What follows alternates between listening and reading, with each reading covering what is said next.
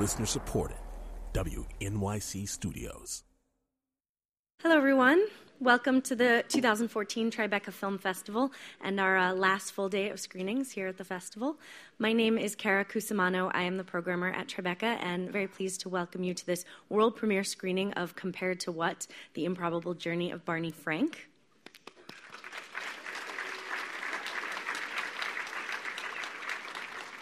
This is a very special screening. It's also at Tribeca Talks after the movie, so please do stick around after the film for a conversation between the subject of the film, Barney Frank, and moderator Alec Baldwin, so that should be really great. Uh, and without further ado, I would love to introduce the directors of the film, Michael Chandler and Sheila Canavan.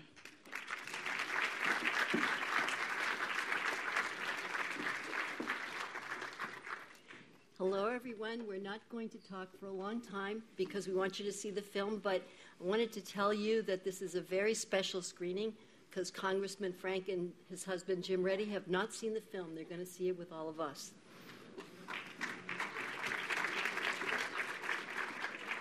And we're thrilled to be here today. We had always hoped when we started making the film that we would premiere here, and so we want to thank the folks at Tribeca for making that possible. And we just want to take a brief minute to thank the people without whose help none of us would be uh, sitting here. So, first to uh, Barney Frank and Jim Ready uh, and their friends and families. When we first uh, approached con- the congressman uh, and he said, What are your parameters for filming?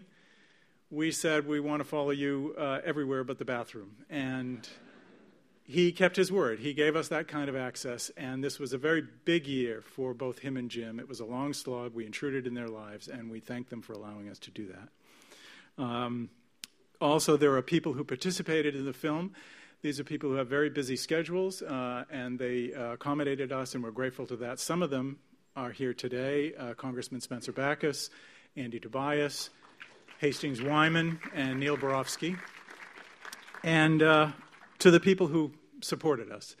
Uh, as you know, uh, independent filmmaking in this day and age relies on modern Medicis and uh, we were very lucky to have uh, some of our own. Uh, and some of them are also here today, and I'd like to acknowledge them. Uh, Stan and Mary Friedman from our hometown of Berkeley, our associate producers David Hubner and John Barabino, our co executive producers. Michael and Donna Weinholtz.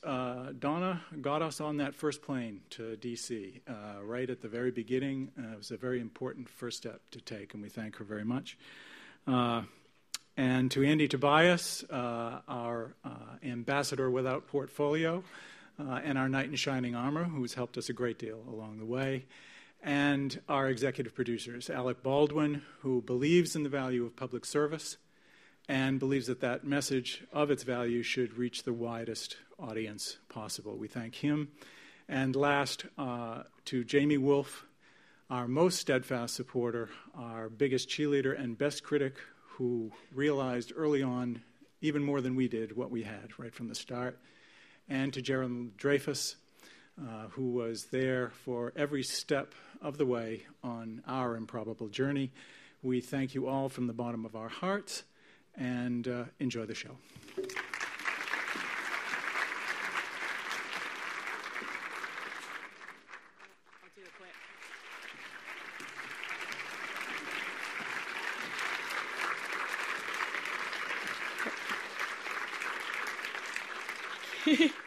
Ladies and gentlemen, please welcome Alec Baldwin, Barney Frank, and Jim Ready as soon as we get a mic on him.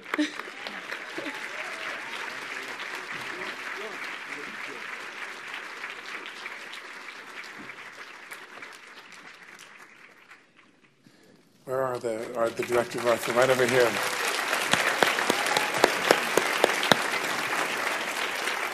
That was really a good movie.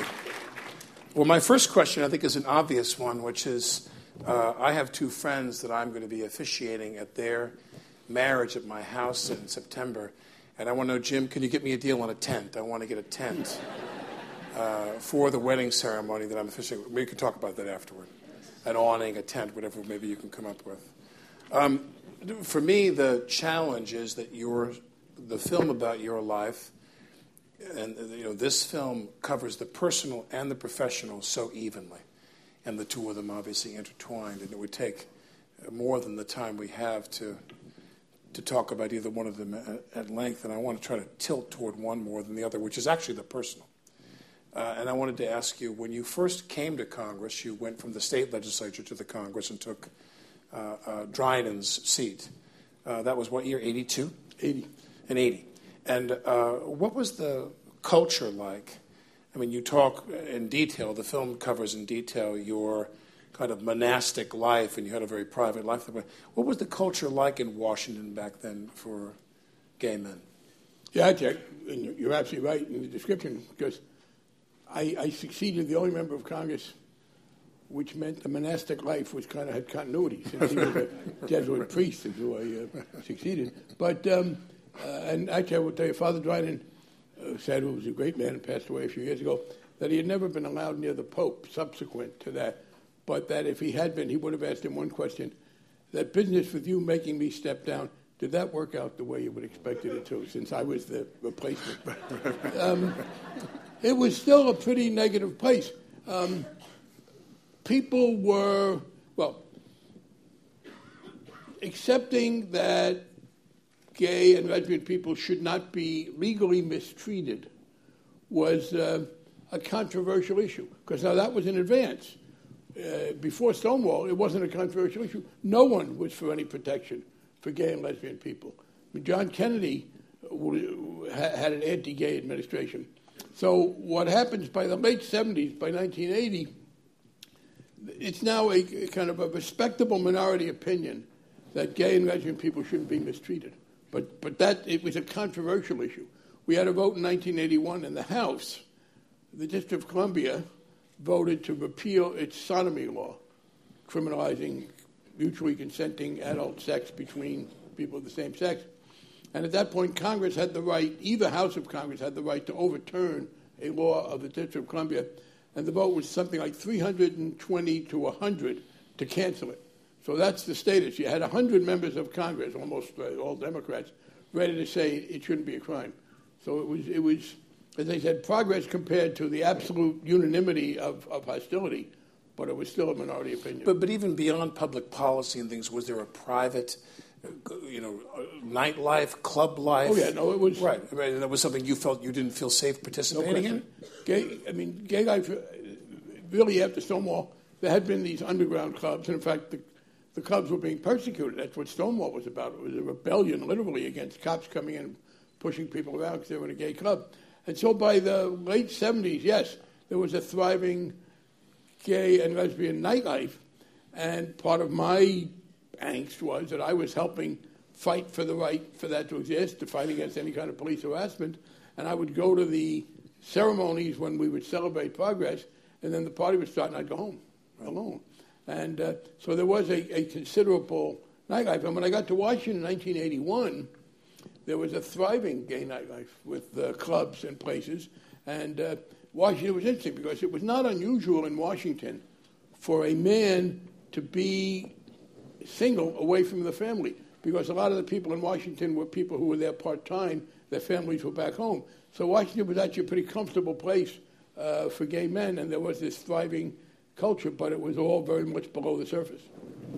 Um, would you say the film touches on the idea of the scandal with the driver and the prostitution ring, and the, it's made mention that uh, leadership roles, uh, you know, for the party uh, might have been denied to you, even though you went on to chair other committees. Do you think it was the scandal, that particular scandal itself, or do you think the same thing would have been in store for you just because you came out as gay? No, I think it was it was being gay. I, I think the uh, the uh, here was the problem.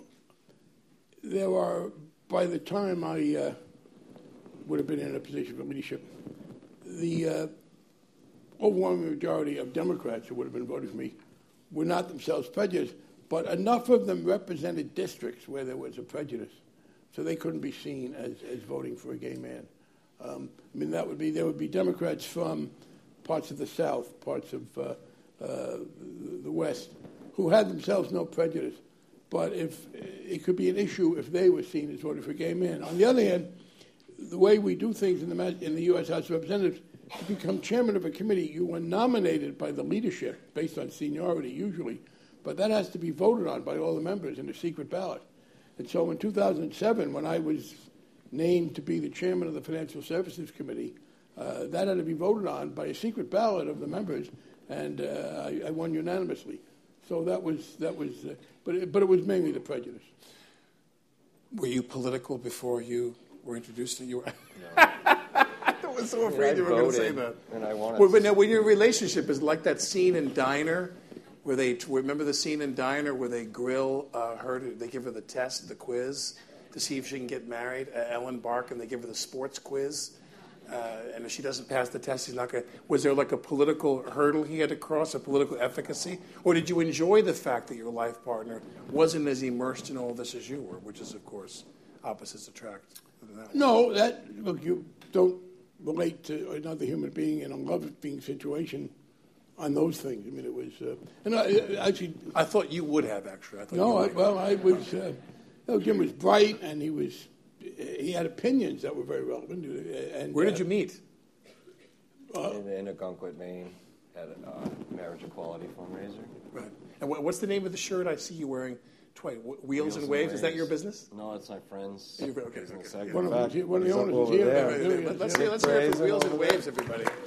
Two product placements in this movie. I think that's fantastic. It's a surf, uh, a surf I, and you, wore, you wore two different colors. So right. you wore the same shirt 15 seconds ago with a different color, wheels and waves. And who's ever the beneficiary? Uh, thank you. XL, extra large, by the way. Uh, maybe gray or blue. Um, but you met at a marriage equality uh, uh, event. What year? 05. And did you, were you aware? I mean, obviously you were aware of who he was, but were you someone who was, you weren't political, so to speak? Well, I'm kind of still not. Right. I'm just guilty by association. That's like I, I, know the feeling. I'm married and my wife never watches movies, and she never goes to the movies. It's agonizing, actually. It's painful. But you're, well, you're still not. Well, I mean, more than ever before. But let's I put mean, it this way: he knows a lot more about derivatives than the average citizen. Well, right. right. No, back to your career, though. I mean, uh, uh, in, in the sense that you know, I'll never forget. I mean, you, you, you remind me of people I know. I, don't know a lot of people in your line of work, but in my business, there's, there's some similarities. And in any line of work where there's a way you could have played it, there's a way you might have played it, and it would have been a lot easier for you. And you were known as being a very, very direct, I don't want to attach any negatives to it, as very direct and very honest, and you know, spoke your mind and know, the, I mean, the reason I'm here, the main reason I'm here is because I went to GW and I lived in Washington and I was going to go to law school and politics was always important to me. And men and women who represented, who, who saw government as, a, as, a, as an instrument to do the greatest amount of good for the most number of people, that was what was attractive to me senators, whether it was state legislatures or Congress or what have you. And you, to me, are the ultimate example of a public servant who went there to do the most good for the most people. And I've admired you your entire career. Your entire career.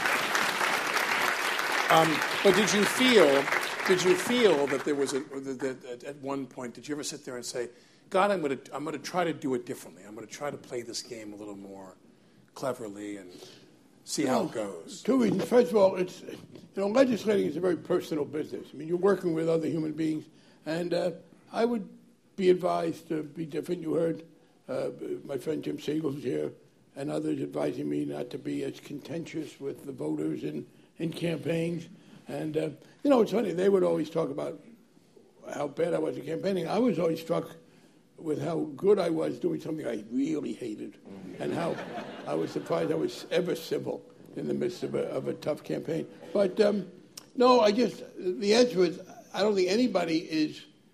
You can look. It's you're, professional. You can take this posture for a limited period of time, but you can't live that way forever. I mean, my my when I said when I asked to give career advice to younger people, it is try to find something you, you, you like to do.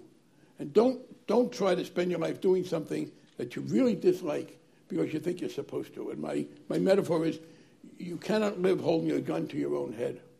I mean, that, that's the problem. If you, and so I just realized uh, this isn't going to work unless I can do it. I remember, like in my business, that we, we would, I would say to people now, I'd say be a part of it, and don't always feel that you have to give them your opinion you know, I, I, would be in a meeting, and the, uh, you know, I was always very, uh, I get along really well with the crew and the cast, and then the producer who could do my career the most good. I mean, the person who could do me the most good in my career.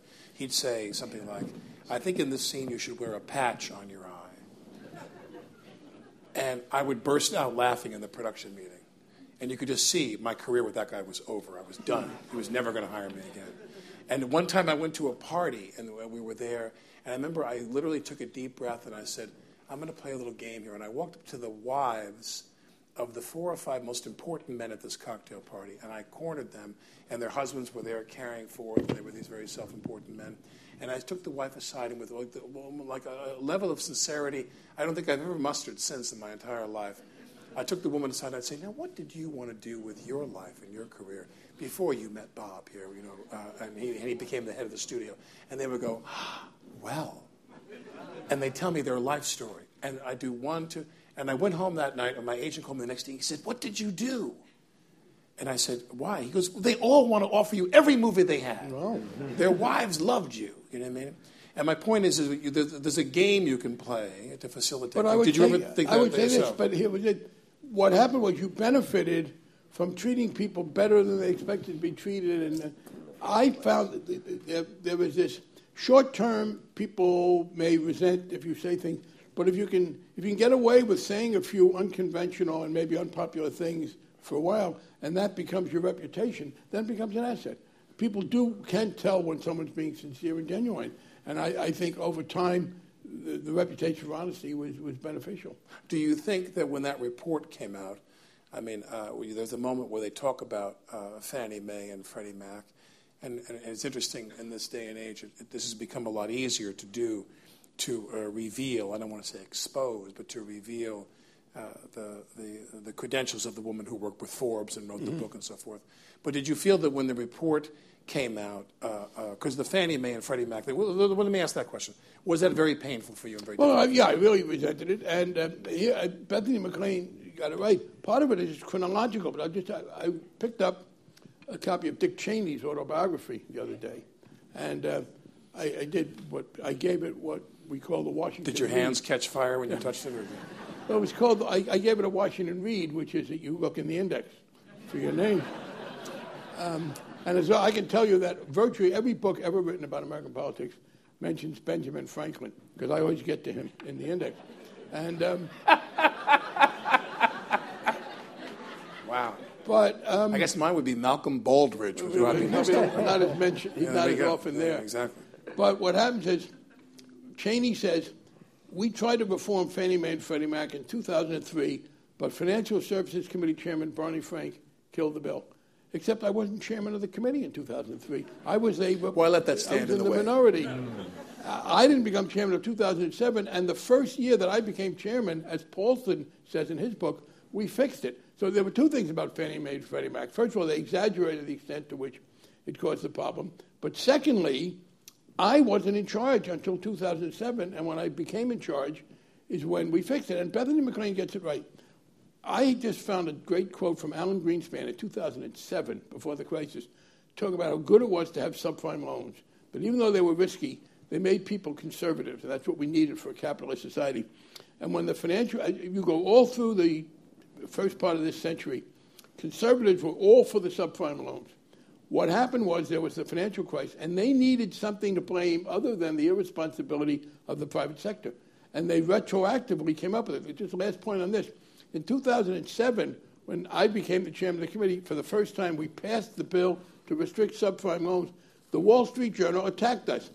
November 7th, 2000, uh, November 6th, 2007. You can look it up the way Casey Stengel would say. You will find a Wall Street Journal editorial saying that subprime loans are very good to help poor people become home ownership, and shame on me for trying to stop it. So I was frustrated, and yet it was helpful when people began to see, see what had happened. Um, who was someone who, when you worked there, because I would imagine, uh, and particularly if you're unmarried at that point and don't have children and a family and so forth, to uh, pull on your time. Uh, who were your best friends there? And that who, who were people who you really developed a deep, deep, many, many years there in Washington? Well, you... among my colleagues, um, actually, a guy named Mel Watt, who's now become he was a, a, member of Congress from Charlotte, North Carolina, who's now head of the uh, uh, housing, uh, Federal Housing Finance Agency. Ironically, he's the guy who's now running uh, Fannie Mae and Freddie Mac. He uh, he played a he was on the committee that I was on. Maxine Waters, who was who was referenced there because I because because my life was so work related. They were people with whom I shared uh, committee work. Howard Berman from Los Angeles, because we were on the uh, Judiciary Committee together. Uh, actually, one of my closest, two of my closest friends were there before I got there, both retired. Um, Pat Schroeder, Congresswoman Pat Schroeder from Denver was a wonderful, is a wonderful woman and yeah. a great friend, and Congressman Ron Dellums from uh, from Berkeley, California. Uh, they were they were very close friends uh, early on. Mm-hmm.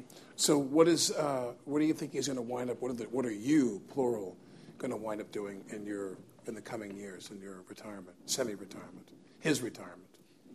Whatever. Retirement from Congress, I should say. What do you think?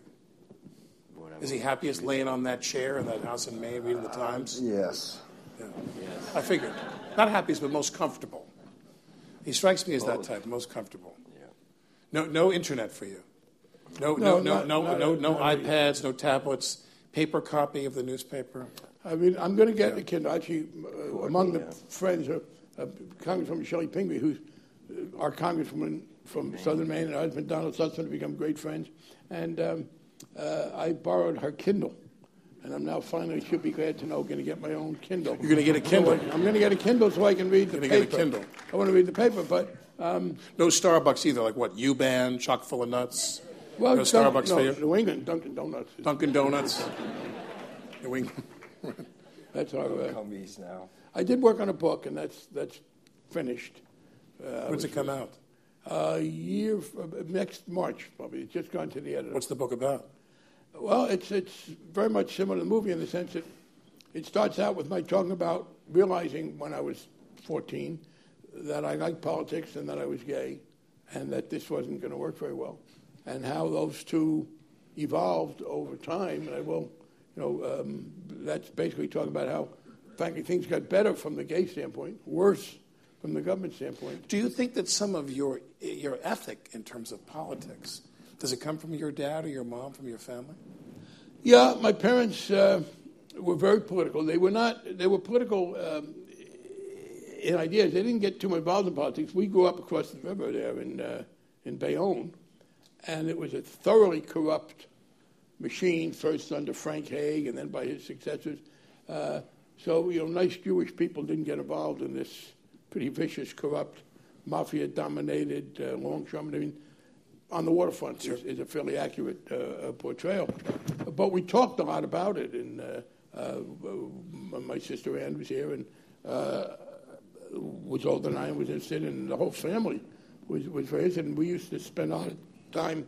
Um, they said one of the closest thing we had to a Bible in the house, because we were, we were Jewish but, but secular, was um, the New York Post. Back in the days when the New York Post was a newspaper, it's not anymore. Oh, let's go easy on the post now. Whoa, whoa, They don't go easy on anybody. Uh, we have just made news. some good things about the post. We have just made. There's um, um, Bird cage liner. it's going to come to me, but go ahead. we were, I thought we were going to make some news with you sticking up for the media. Right. Right, We're going to make some news. Um, please. I can see it now, the, paper, the, the line in tomorrow's paper. Um, the, the, uh, uh, no, by the way, what time do we have? We're going to take the we're going to take the questions. Uh, I, mean, I mentioned that because I mean I, I'm assuming you know like like for many people it does come from within the home. I remember when I was a kid, my father taught uh, American history, economics, government in a high school, and I, you know, I remember when I was very very young and the civil rights movement was roiling in the 60s. I was 10 years old. The only way to have a relationship with my father was to talk about uh, current events with him and to watch the news with him. And he turned to me once when I was 11 or 12 and he said to me, Let me ask you this. If you were black, he said, Do you think you would be uh, king and you would preach uh, uh, nonviolence? He said, do you think you would be Eldridge Cleaver and you would arm yourself and you would go a different route? And I took it, uh, kind of looked off out the window and went, I thought so. You know what I mean? He, he kind of knew what the answer to that was. And, uh, and, and, and that was really my introduction into that kind of thinking when I was very young about the, the, the civil rights movement. But um, do you, um, Do you feel that the uh, the marriage equality laws that have all you know, been uh, uh, just dominoing now around the country uh, is that a tremendous personal satisfaction for you? It is, and listen, the gay thing is interesting because but Jim wasn't political. Uh, because he wasn't political, he was kind of living a better adjusted gay life than I was earlier because I was you know, still fighting the thing, and so he's been, Frank, a very good influence on me in in that regard. In he came out of the room much yeah. more easily than you did. Well, yeah, he was sort of, you know with his friends and and and uh, and and it was in this much more.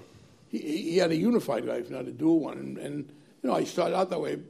I wasn't fully integrated until we uh, we uh, got together. But yeah, the marriage equality thing is, is very important, and I I take some uh, pride in being part of it. And I think I mean basically in 1996 when the issue first broke when Hawaii was thinking about it, that's when the, the, the Defense of Marriage Act, that's when the debate came where I said somebody should be in an institution who made that argument. But I, I think I did help formulate the argument, which was, okay, what is it about it that bothers you? I mean, to try to put people on the defensive. And I think that's ultimately a major way we won because the antis made such ridiculous predictions. They didn't just say this is wrong in itself. They said this will lead to X, Y, and Z. And when it became very clear that it wasn't leading to any of that, I think that was what, what helped us win. If you were there now, because I, as I would imagine in your case this is true, if you were there now and you would continue, what issues do you think you'd be focusing on today? Well, from the LGBT issue, there's one left, and that is to pass the law that I made that emotional speech about. It is still legal to fire someone because she's a lesbian in more states than not. And that, a national law doing that. And I think Look, I wish this weren't the case. The next time the Democrats have the House, the Senate, the presidency, it'll happen. The Republican Party still has remained somewhat uh, resistant. The other major thing I would be doing today would be crusading to reduce military spending. Uh, I would start with getting Why? out of it. Because uh, we are wasting an enormous amount of money. I want America to be the strongest nation in the world, but we could be the strongest nation in the world a lot more cheaply. And we Where do we waste the money? Um, well, one in uh, uh, the, we still have the full nuclear deterrent that we had at the height of the Cold War, even though Russia is much diminished. And maintaining that is expensive. Yep. We are still we are spending. President and I generally supportive of the president, but he wants to spend another I don't know ten billion dollars a year indefinitely in Afghanistan, and I don't see that we are able to to do much good there. Um, we. Yeah. I was going to say, what about bases abroad and way too many. I mean, I understand South Korea. And look, you see this with regard to Russia. I think what Russia is doing with Ukraine is awful. But America hasn't got a military response to that. No one is advocating that we could, at the border of Russia, invade. Um, I'll give you an example of where we overspend. I love to quote the Wall Street Journal. Day after the election of 2012, two Bush people, administration officials, wrote they were very worried, they said, because now that Obama's won, we're worried about the Air Force. And they said, here's the problem American air power has totally dominated every battlefield since 1953. And no American military personnel have been injured by hostile air power since 1953. And because of this, there are people who don't understand that we need to expand the Air Force. And I was one of them. And you know, we could substantially reduce the, uh, the, the, power we got, including overseas bases. Uh, and uh, I believe, it, it, one, it just you save money. But two, uh, the alternative is if we're going to reduce the deficit, and there's a lot of political pressure to do that. Either you do that, or you make it more expensive for middle class kids and working class kids to go to college, or you do not build the highway and transit improvements we need. You do not do environmental cleanup. I mean, it, it, the, the only way to reduce the budget deficit or keep it from getting out of hand in a socially responsible way has to begin with a very substantial reduction in, in, in uh, military spending. And I, we make this mistake in America, I think. We have a wonderful military, and they can do what a military does. They can stop bad things from happening. But they can't make good things happen. They can't go to Iraq and make people get along. They can't create democracy and end corruption in Afghanistan. They can't go into places in Africa and create cohesion where there isn't any. And, and uh, so, as I said, from this, we can protect ourselves and help those people who, who are generally threatened by somebody from the outside a lot cheaper. If we do that, you can begin, you can make some progress on the deficit without savaging our ability to improve the quality of life at home. What do you think about Keystone? Because I'm a big energy nut. What do you think about Keystone? Uh, I haven't looked at it as, as closely. I'll be honest, I, the one argument I want to think is if we don't allow it to be built, will that energy be reduced anyway? And that I think is a valid question. Mm-hmm. So that is uh, um, what what will happen if, if we say no to building Keystone? Because there is this one problem. Um, I know the Democrats can win presidential elections, frankly, without a lot of white guys voting for us. But I don't think that's socially healthy. And I do think we have to look at some of the environmental issues from the standpoint of uh, what, this does in jobs. And if we're going to take the environmental position, as I more often than not will do, then we're going to have some compensation for people who are going to be hurt by it. Now, when you say some compensation for people who are going to be hurt by that, makes me think of you know. I mean, I don't, I don't want to get into this whole if I were president thing, but uh, one thing I think about in that fantasy is forgiving fifty percent on the dollar of every student loan. I agree with that. Across the country, I'd say everybody who owes a yep. student loan a, to, to, prime right. the economy. But yeah, it's going to kill the economy. That is a good example of what we could do if we weren't staying in Afghanistan for right, exactly. indefinitely. Find the money from somewhere and say to these kids, "You don't know what's half the." Well, there are two sources where we where the government now wastes money. One is in the military, far beyond what we need. And it's not it's twofold. We do more than we need to, and then because the military knows that they got an unlimited amount, right. they have no incentive to be efficient. The other thing I would do, somewhat at the federal level, but even more at the state and local level, one of the problems for most states now is the increase in prison costs. Sure. And a large number of those people are in prison because they swallowed something that other people don't think they should have swallowed. And I am inclined to let them swallow whatever the hell they want. I would advise them that these are not good things to do. Would you clarify that for us, please? Drugs right. marijuana, okay. heroin, cocaine. I mean, I, I don't think people should do it. And I would say this if a substance being ingested makes you more likely to be a danger to other people, then maybe we should try and restrict it. Except the substance that most causes people to be a danger to other people, alcohol, it's too late to do anything about. But I, I, this notion, the damage that is done by people who take heroin and cocaine is the damage that is done because they steal to get it, not the damage that they do as a consequence. I, I, was listening to, I was listening to somebody the other day on low paid or uh, Brian Lehrer here in New York, and they were saying how uh, if, if, if, if alcohol was invented tomorrow, the, the, the, way it's processed now and was served. Did you hear that program? And he said if alcohol was introduced tomorrow, he said they would be illegal. They would make it an illegal substance. Um, we're gonna, let, us take. Do we have a mic for the folks out in the house? Do we have someone, or are you, are you going to speak uh, uh, like you're a member of Congress, shall we say? Um, do we have any questions from the? We're going to take a few questions. We have uh, uh, we have right right over here on the aisle. Hello, hello. Right, right over here. We have someone uh, right here. We'll, get, we'll hand you the mic. We're going to go around. Hold on. We're going to go around the horn That's here. better. okay. there we Uh, Congressman Frank, you are uh, very much a hero to the people in housing and affordable housing and community development. Are you keeping up any kind of involvement uh, in Massachusetts on this issue? That yeah, I'm glad you asked that because there's one of the things about Fannie Mae and Freddie Mac is with regard. I have actually been more skeptical of getting home ownership for very low income people and instead building very decent rental housing. And that's, uh, I'm actually working on that naturally. There is some legislative effort going on now to replace Fannie Mae and Freddie Mac with a new way of trying to allow people to get 30 year fixed rate mortgages.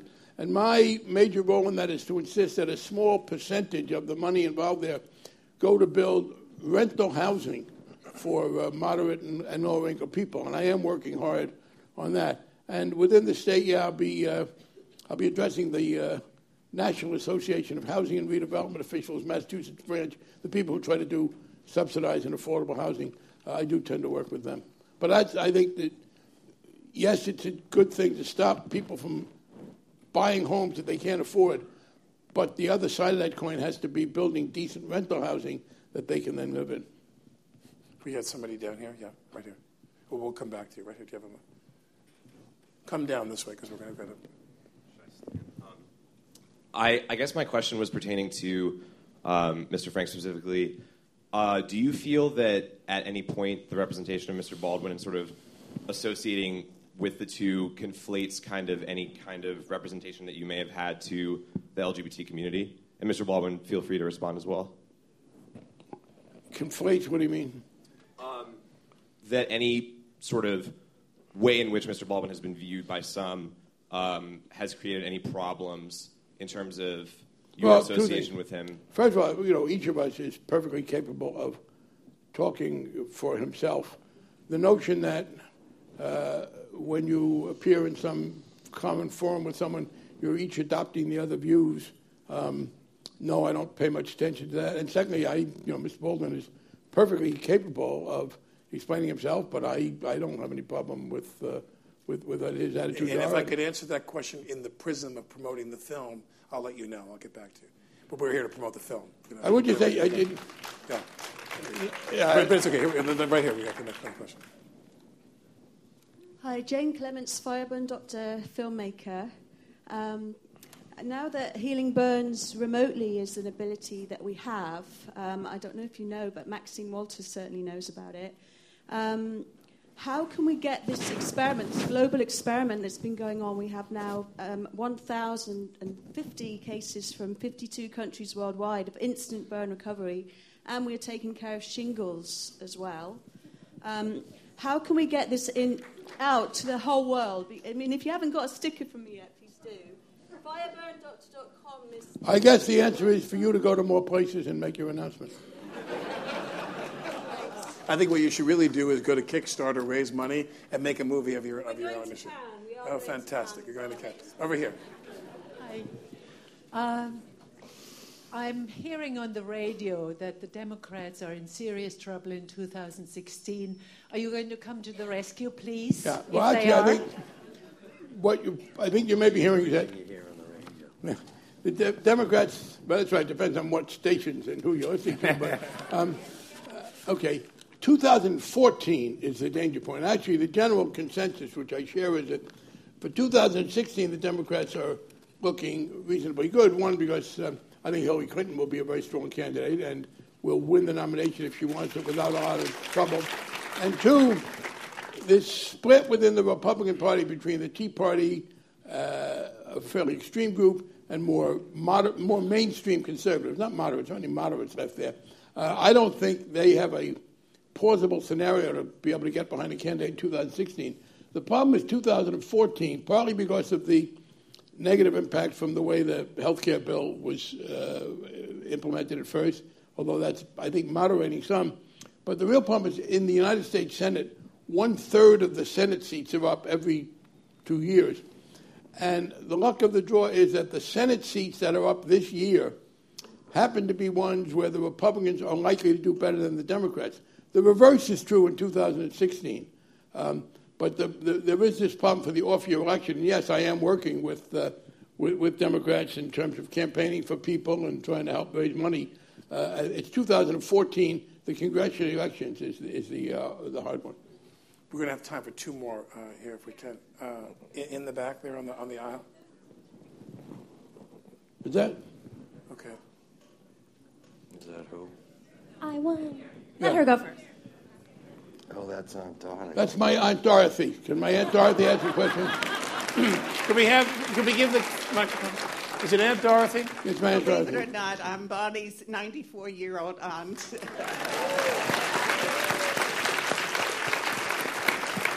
I found this film very, very interesting and I loved it.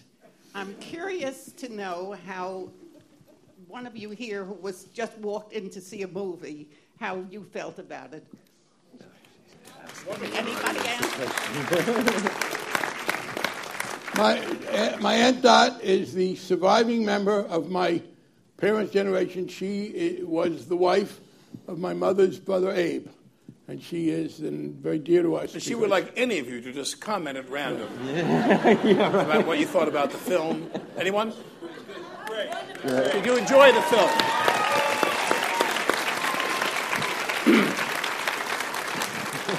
Aunt Dot, you should go into the polling business. Yes. We give Nielsen a run for his money. We're going. We're, let's time to. We were in the back there, in the corner, way in the far to the right, please. No, no, Uh-oh. to the right. Uh-oh. I'm sorry. Great documentary. In terms of 2014, um, Mr. Frank, which um, Democrats do you find can really help with fundraising and really help make the party more unified? Well, I think um, one of the things that's happened is, you know, years ago, many of us will remember Southern Democrats who were deeply alienated from the rest.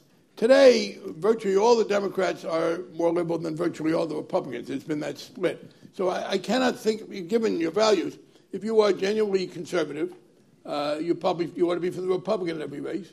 And if you are more liberal, uh, more progressive to help them cover, um, you should be for the Democrat. Uh, partly because who's going to be controlling, particularly the Senate. And um, there are some Senate races where there are serious problems. The Democrats have some problems in North Carolina, Arkansas, uh, Louisiana, uh, maybe a little in Michigan. And um, the uh, so the Democratic Senatorial Campaign Committee raises money, and then those individual senators are, are the ones that I would try to help. One, la- one question I have before we take our last question. Do you think that the financial uh, uh, problems that we faced six years ago, do you think that there's a chance that that could happen again? I will take a little self confidence.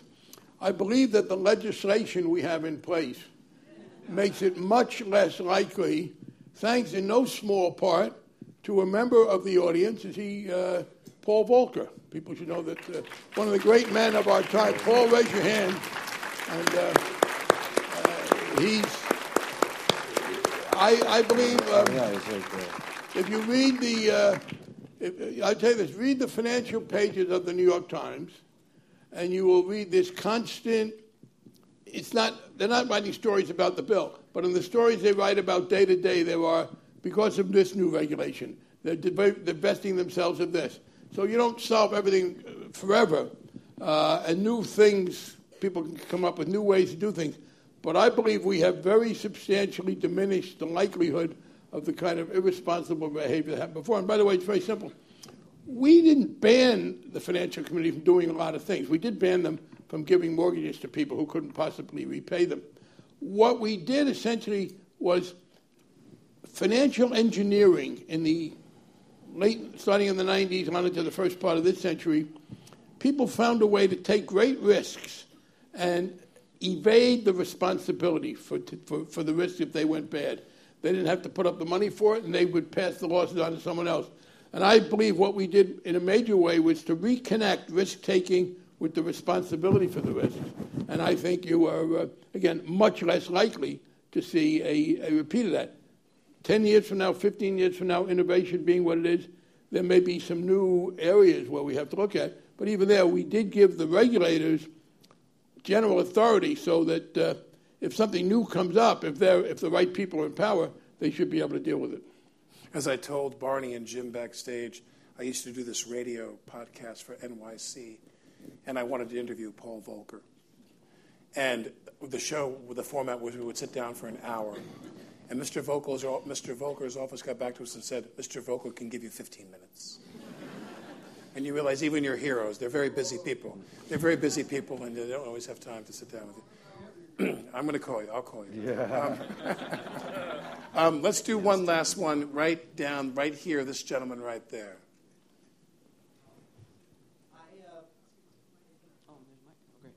Um, I have always believed that public service is probably the most noble of causes and most noble of professions one can go into. And I've always thought about doing it myself. The problem is, is that I don't have a lot of money, um, especially in terms of the uh, Supreme Court rulings. Do you think that it's going to make it more difficult for people to get into public service in the in the next two, three cycles or so? Well, it is going to tell you it is easier if you have the money yourself.